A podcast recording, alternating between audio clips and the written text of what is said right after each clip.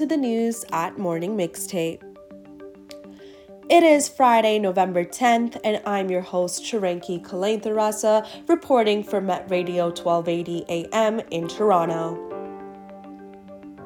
And here are our top stories from today.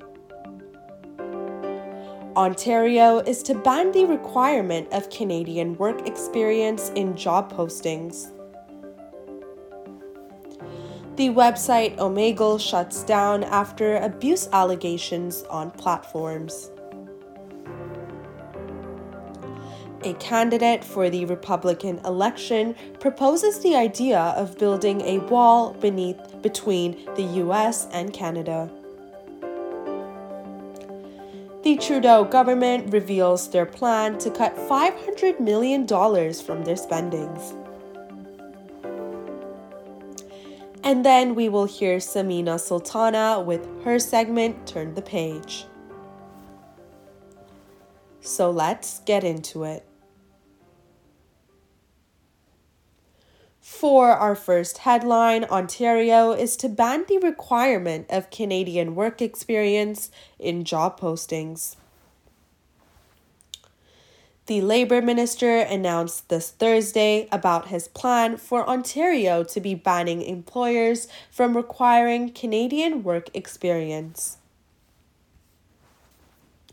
According to CBC News, Labour Minister David Piccini said that this would allow Ontario to be one of the first provinces to overcome this barrier in the job industry.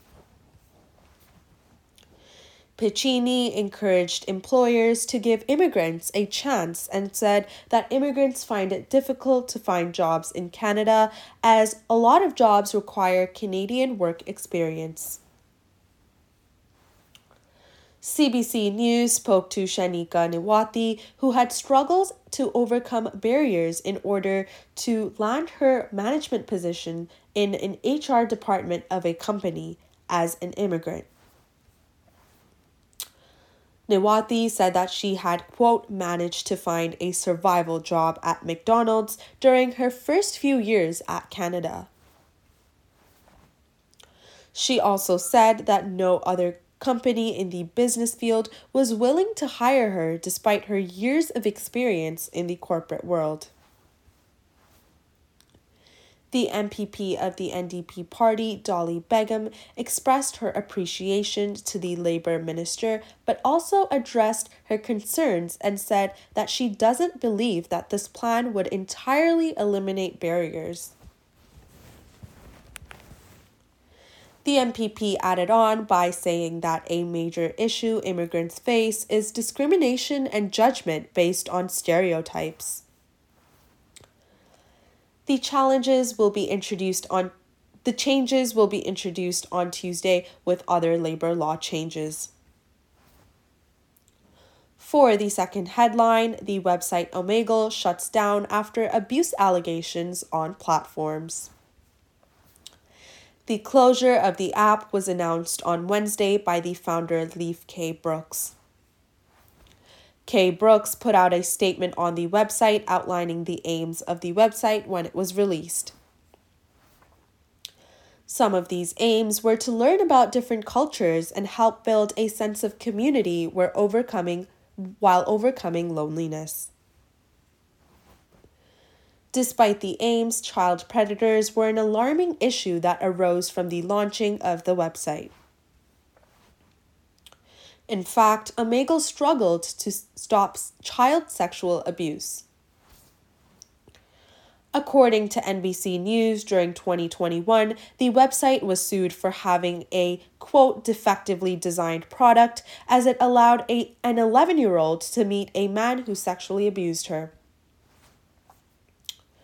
Children using social media platforms and missing children have increasingly had a positive correlation. For our third headline, a candidate for the Republican election proposes the idea of building a wall between the US and Canada. On Wednesday night in Miami, Vivek Ramaswamy, one of the candidates for the Republican presidential debate, spoke about how the northern border does not get talked about that often. He later addressed the high amounts of fentanyl, followed by a statement saying, quote, Don't just build the wall, build both walls. According to CBC News, nearly two pounds of fentanyl was seized from the northern border this year. Scott Walker, who spoke about a wall with Canada in the 2016 campaign, previously was ridiculed by many Republicans. However, Ramaswamy continues to stand in fourth place in the national primary polls that are hypothetical. And for our final headline, the Trudeau government reveals their plan to cut $500 million from their spendings. The government announced the plan on Thursday and also said that the different departments will be feeling different effects. According to CBC News, this initiative does not include parliament agents and small organizations that have a budget of less than $25 million a year. However, there are some issues that are being faced with this. Organizations, including the Canadian Air Transport Security Authority and the National Capital Commission, have budgets that are greater than $25 million but are not on the list either.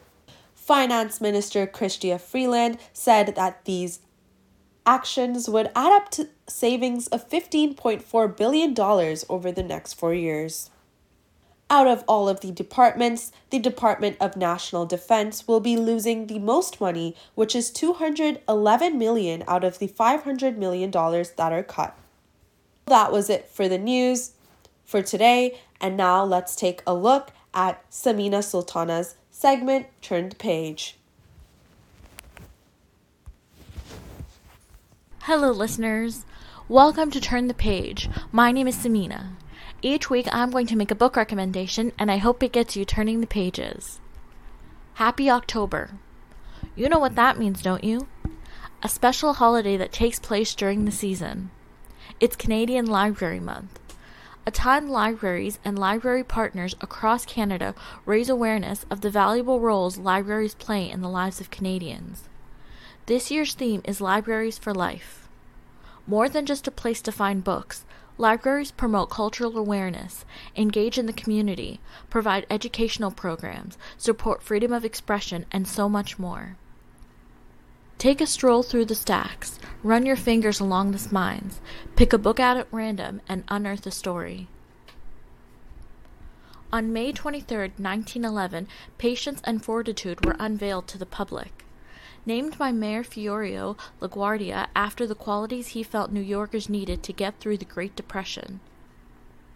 The two have stood proudly guarding the Beaux-Arts building at Fifth Avenue and 42nd Street.